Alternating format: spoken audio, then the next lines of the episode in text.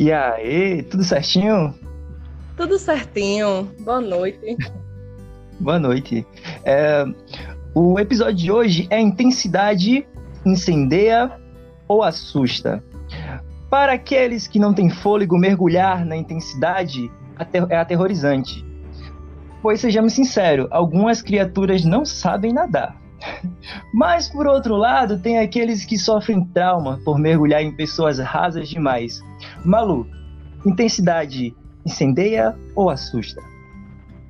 Então, na minha concepção, a intensidade ela incendeia quem assente e incendeia o objetivo que a foi designada se estiver em conexão. É, porque se, se, se existe realmente ali aquela aquela sintonia, então não é chama que abafa a outra chama, mas sim as duas se agregam, né? E, e cria mais calor ainda. Exatamente. E, essa, e, e, esse objetivo, né, a ser incendiado em conjunto, ele pode ser tanto uma pessoa quanto é, um, um objetivo pessoal, uma conquista. Sim, também. A gente, a, a gente, a gente consegue. pode falar. Não, pode falar agora. a gente, a gente consegue criar. Porque fogo, quando a gente fala de chamas, né? De, de incendiar, não, não, está falando sobre literalmente o fogo ou incendiar, né? A gente está falando sobre aquela luz, é, movimento, porque calor também é energia, e energia movimenta as coisas, né?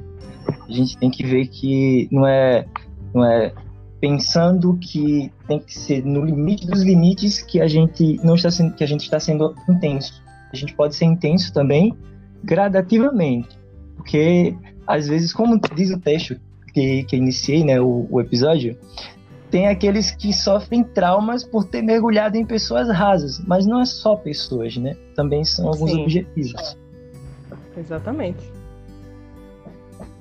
Objetivos então, que pertencem, talvez. É. Então me conta aí, é, como você percebeu é, a sua voz artística? A minha voz artística? Sim. É uma pergunta interessante, porque eu acredito que a voz artística não seja algo fixo.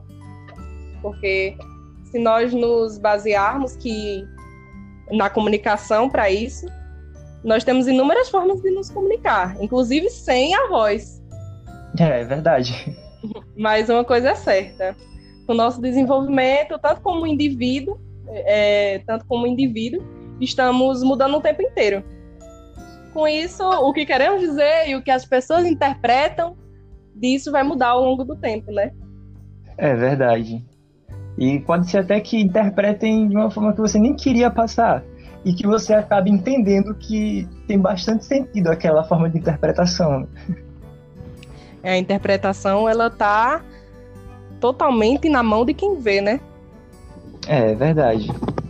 Agora, eu, eu queria falar sobre uma arte tua em particular que eu achei pra caramba. Que você colocou até um trechozinho do Chico Buarque. Que é, fun, é funeral, como é o nome? É... Ai, meu Deus. Deixa eu recordar aqui. É, funeral de um, labra, é, de um labrador. Isso. Cara, como é que surgiu a, a, a, ideia de fazer aqueles dois sertanejos, um com um chapéu de, de, de cangaceiro e um outro com um bebê no colo, naquele cenário? Nesse dia, eu estava assistindo a um filme. Estava assistindo a um filme. É. É... Deixa eu ver se eu me lembro do filme que eu estava assistindo. Era. Ai, meu Deus vida, morte e vida severina é, em, em animação. E eu, eu não sei Ai, se caramba. Tem animação, eu não sabia disso. Tem no YouTube, muito acessível para todo mundo. Ai, gente, YouTube, YouTube salvando muita gente agora com cultura. tá aí para isso. É. Caramba, Esse... aí você vendo essa animação lhe inspirou aquele cenário, aquela cena em particular? E, ou, ou, tem alguma coisa, alguma coisa relacionada assim, mais ou menos, ao que você quis passar ali? É, quando eu vi o filme, me encantou muito é, o, a, o vis, a visão dele e, e, o design todo, entendeu? Eu achei uhum. muito interessante, achei bacana. A trilha sonora, ela se alinhou tão bem com o desenho passado ali. E isso me fez pensar sobre a realidade sertaneja da gente, né? Nós Verdade. vivemos no, nesse ambiente, não está distante da nossa realidade. Pois é, e a Moça Severina é uma história incrível, cara, incrível mesmo. Como, como, como, várias outras obras de vários nordestinos, né? Como a gente tem aí. Um grande exemplo é o, o, que é mais estourado no Brasil hoje, que é o, o Alto da Compadecida, que Sim. esse daí o ícone. É. É, eu, eu gostei quando encontrei o teu perfil há um tempo atrás, acredito que mais ou menos um, um ano, um ano e meio, quando encontrei o teu perfil, com uma citação sua de Cogito, de Tuacato Neto, que é um, um trechozinho, um poema que eu acho lindo, e eu conheci também por um filme é, chama História da Eternidade. Também tem no YouTube, tá? Tá vendo? Olha o YouTube aí, sempre nos salvando. Verdade, verdade. Ele traz cultura acessível pra gente. Mas então, é, essa tua conexão com, com realmente com a, a, vida do nordestino é bem diferente do que muitos dos adolescentes, adultos e alguns idosos pregam hoje em dia, né? Pois as redes sociais mostram que o nordestino já não usa mais o chiado do oxente, não usa mais aquela, aquela ideia de pé no chão, literalmente pé no chão. Sempre estamos em shopping, carros, praias, né? Mas você é diferente, você mostra na sua rede social isso e, e dá para sentir que é mais real, porque eu também vivo assim, então, então eu consigo perceber o que é falso e quando não é falso. Mas é, esse poema, na, na tua interpretação, ela, ele ficou tão tão bonito que me encheu os olhos e eu fiquei tipo, gente do céu. Cara, eu queria conseguir interpretar desse jeito. Aí veio a ideia do podcast, eu disse, caramba, vou chamar essa pessoa para participar. Gostaria que ela falasse mais sobre essa paixão por um poema tão forte quanto esse. E a sua visão do Nordeste. Olha, então, eu acho que essa imagem que nós temos do Nordeste, de que não há mais o pé no chão, que, que não há mais a nossa vida clássica sertaneja. É uma visão é, como uma tentativa de aculturação. É bem difícil, né? E também tem uma, uma, uma, ideia atual, né, que se tornou bem popular, que é a apropriação cultural, né? Pessoas que vêm do sul ou de qualquer outra parte do país e tentam usar o, o lista e usa o nosso sotaque. E aí? E aí? É. O nosso sotaque fica bonito em quem? fica bonito na gente, fica bonito no brasileiro, para falar a verdade, né? Eu acho que, que a gente precisa ver que não é necessário separar. Esse negócio de separar é muito, muito ultrapassado. É uma visão que alguns políticos aí ainda usam, né? Não precisamos citá-los. Dessa ideia de separar o país, né? Em partes a gente é brasileiro. É certo que o português, na minha humilde opinião, correto, é o nordestino. É o nosso omanha, o nosso oxente, o nosso boa noite, leite. Eu não sei por que falar bonitinho leite. Ah, que é isso, cara? Fica mais gostoso até tomar o leite depois de falar leite. eu, olha só, eu sou, eu sou muito propícia. Sou muito propícia a jogar ideia de que a, a mistura de sotaque veio de outras regiões, viu? veio do leita, não. Mas então, não sou muito propícia, não. É. Não, mas é, é, só mais tarde. É porque é assim, né? As pessoas elas, elas gostam de tentar dividir, rotular, né? O importante é dar todo mundo junto, cara. Todo mundo junto. Hoje em dia as, as pessoas querem estar juntas e não podem pelo, pelo, pelo momento que vivemos no país, né? E ainda assim querem separar mais ainda.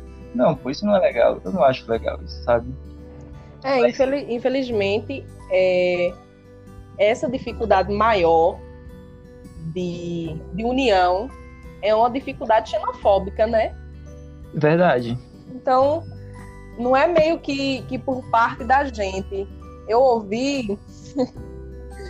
É, eu, eu estou na universidade em que vem muitas pessoas de várias regiões do, do Brasil para cursar nessa universidade. E nós nordestinos, que somos é, majoritariamente alunos, né? Dessa universidade, a gente faz essa piada sempre assim, com essas outras regiões do país. E, e veio um, um aluno questionar isso. Veio questionar o se a gente não gosta dessas outras regiões, mas na verdade eu coloquei como sendo a nossa proteção, já esperando que eles fossem nos excluir, entendeu? Entendi. É porque a gente já tá tão acostumado com a exclusão deles, né? Que. Que a gente já espera. É isso é, mesmo. Um pezinho atrás, assim, tipo, peraí, peraí, vou. Vou liquidar. Mas então, vamos voltando à arte, né? Sim. É, como foi que você. Como é que você consegue canalizar essa sensibilidade e esse teu olhar crítico na tua arte?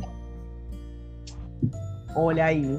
É uma coisa que já se conecta com a pergunta anterior, né? É. Muito bacana, muito bacana.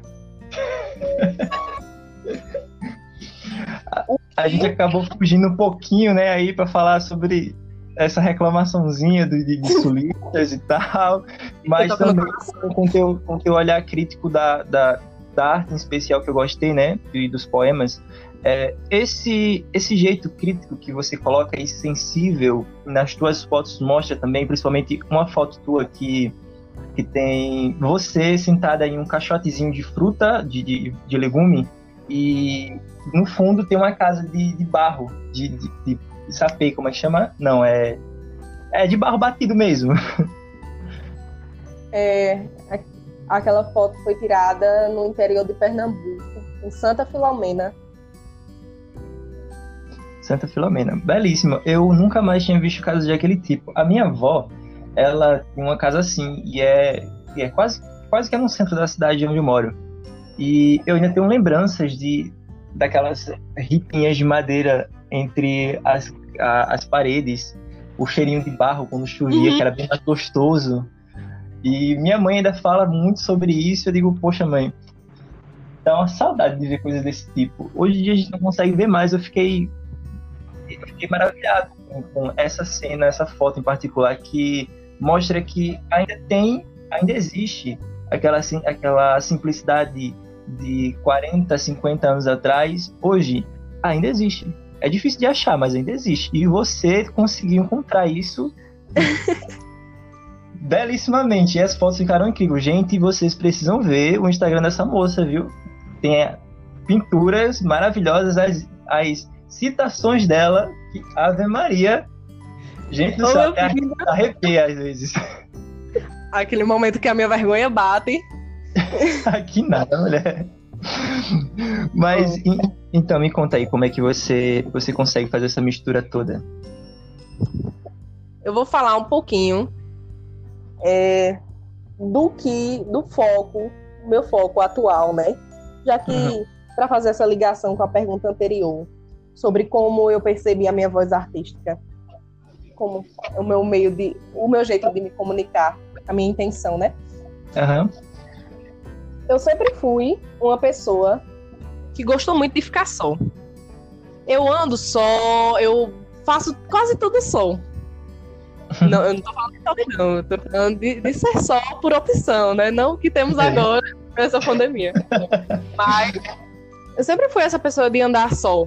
E quando eu andava só, eu tinha uma facilidade maior de observar o meio à minha volta.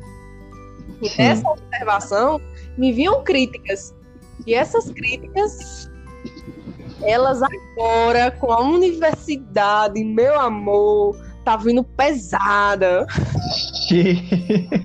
Por quê? Hum. Porque. Não é, né? Eu só faço a vida agora. Mas. o desabafo, acabei de sair de uma aula. Acontece, bota pra fora. Nessa observação, vieram várias críticas e que eu acho. É, eu acho importantes de serem colocadas para a população de modo geral.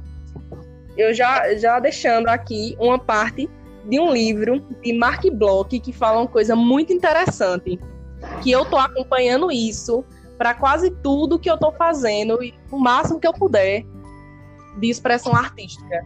Certo. Ele coloca dele que eu não lembro o nome agora, pessoal. Mas é, é mais ou menos assim, em que o filho dele questiona: Papai, me explica para que serve a história?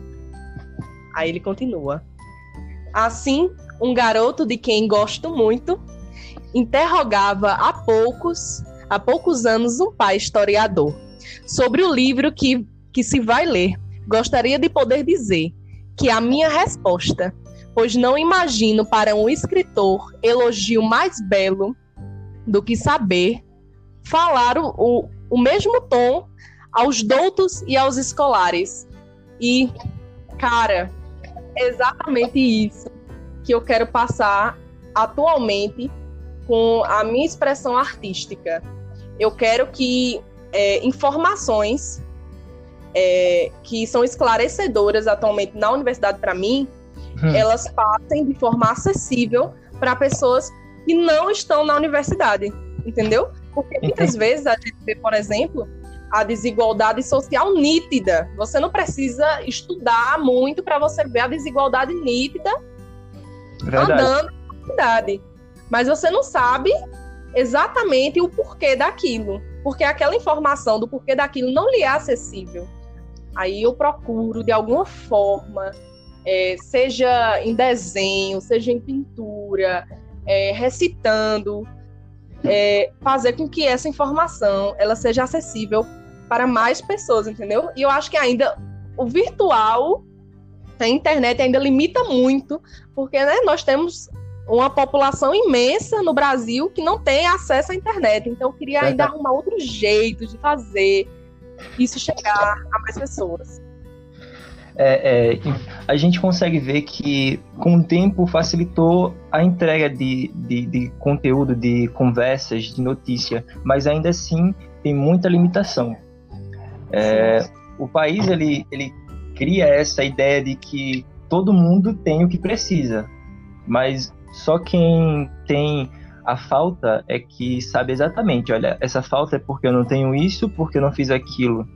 Quando, quando eu paro para observar o problema importante do, da faculdade hoje, é que tem muita gente que só reclama de ah, porque não deveria existir cota. Outro reclama, ah, mas é porque o curso que eu quero preciso de tal nota para passar, mas poxa, a educação, na minha opinião, era para ser livre. Se você quer fazer isso, vai, filhote, vai lá faz. Agora, se você não quiser mais fazer, já é problema seu, tá? Você vai ter que procurar outra coisa.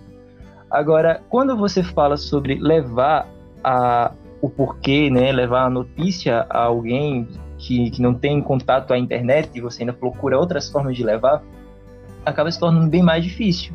Porque acaba sendo que é totalmente do teu esforço para levar. E até onde vai esse esforço, né? Porque a internet já faz um bom lado para gente, mas a internet está cheio de muita gente que está acostumada apenas a atacar os famosos haters, né?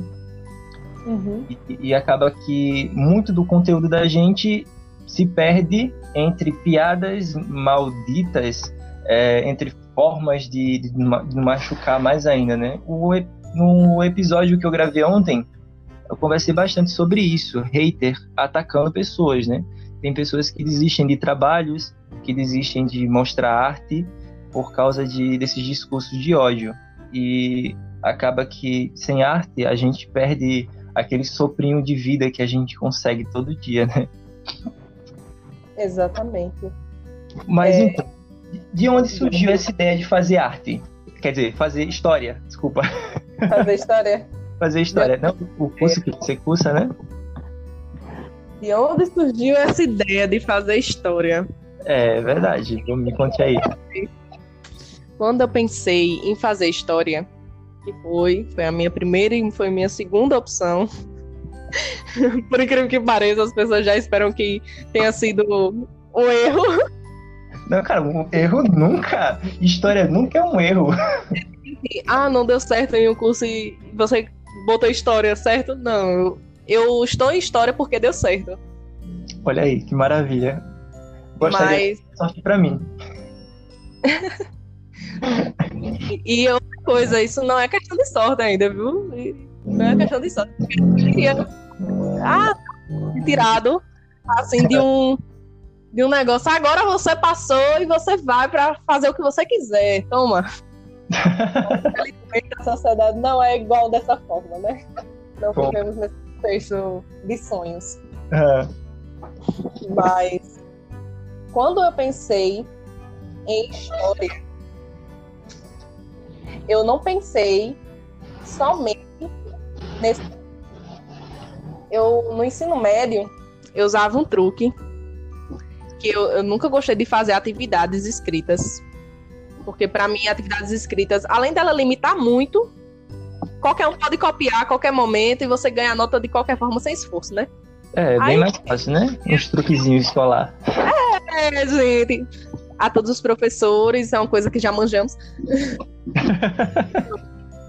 Aí, eu gostava muito de chegar no professor e dizer assim: olha, eu não fiz as atividades, mas eu gostaria que minha nota fosse contada eu dando uma aula sobre o assunto. E foi assim, velho. Na hora que eu dei aula, eu disse: eu quero ser professora.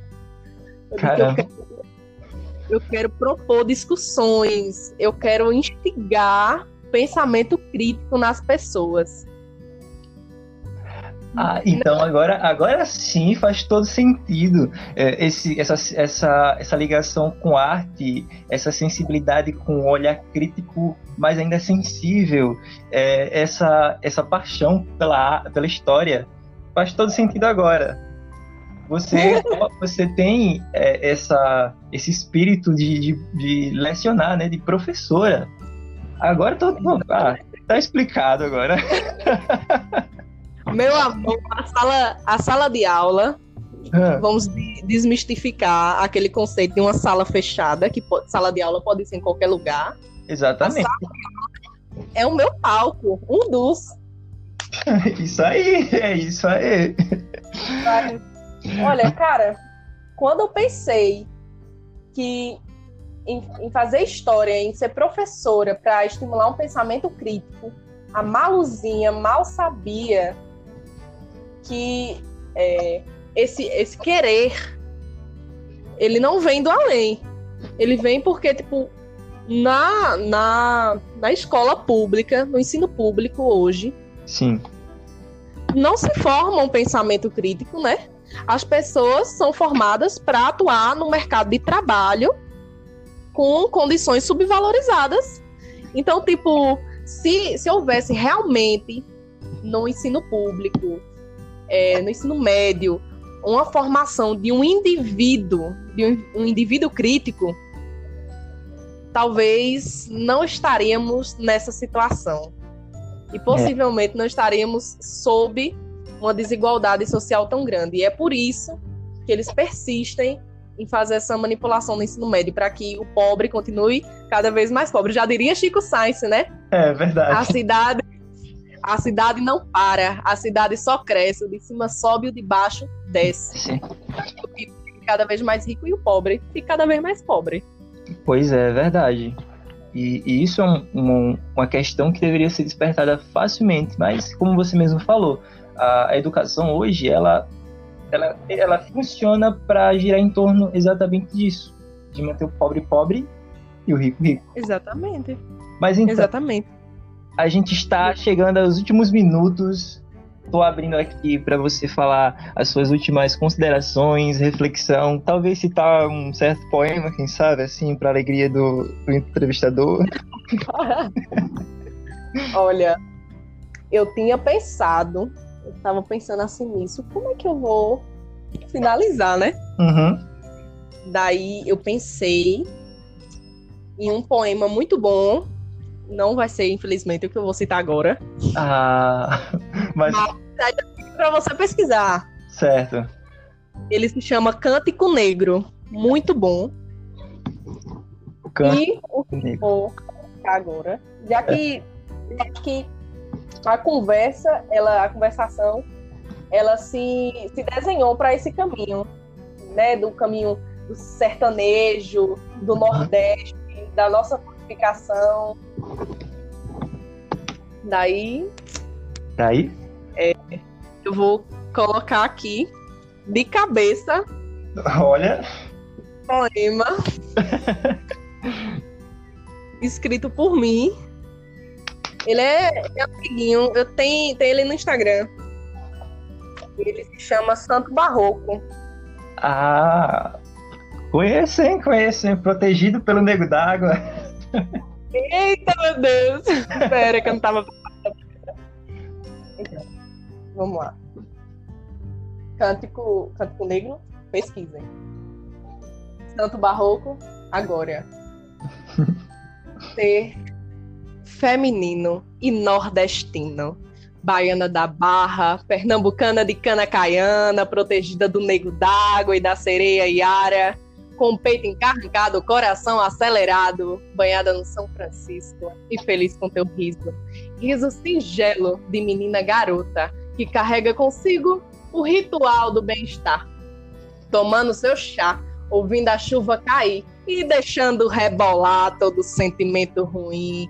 Ah, essa mulher me encanta com a fortaleza da alma, me deixa encangaçada. É uma bruxa sereia que apareceu de repente, quebrando o santo barroco, que é oco, de ouro reluzente, que a gente só sabe que tem quando sente.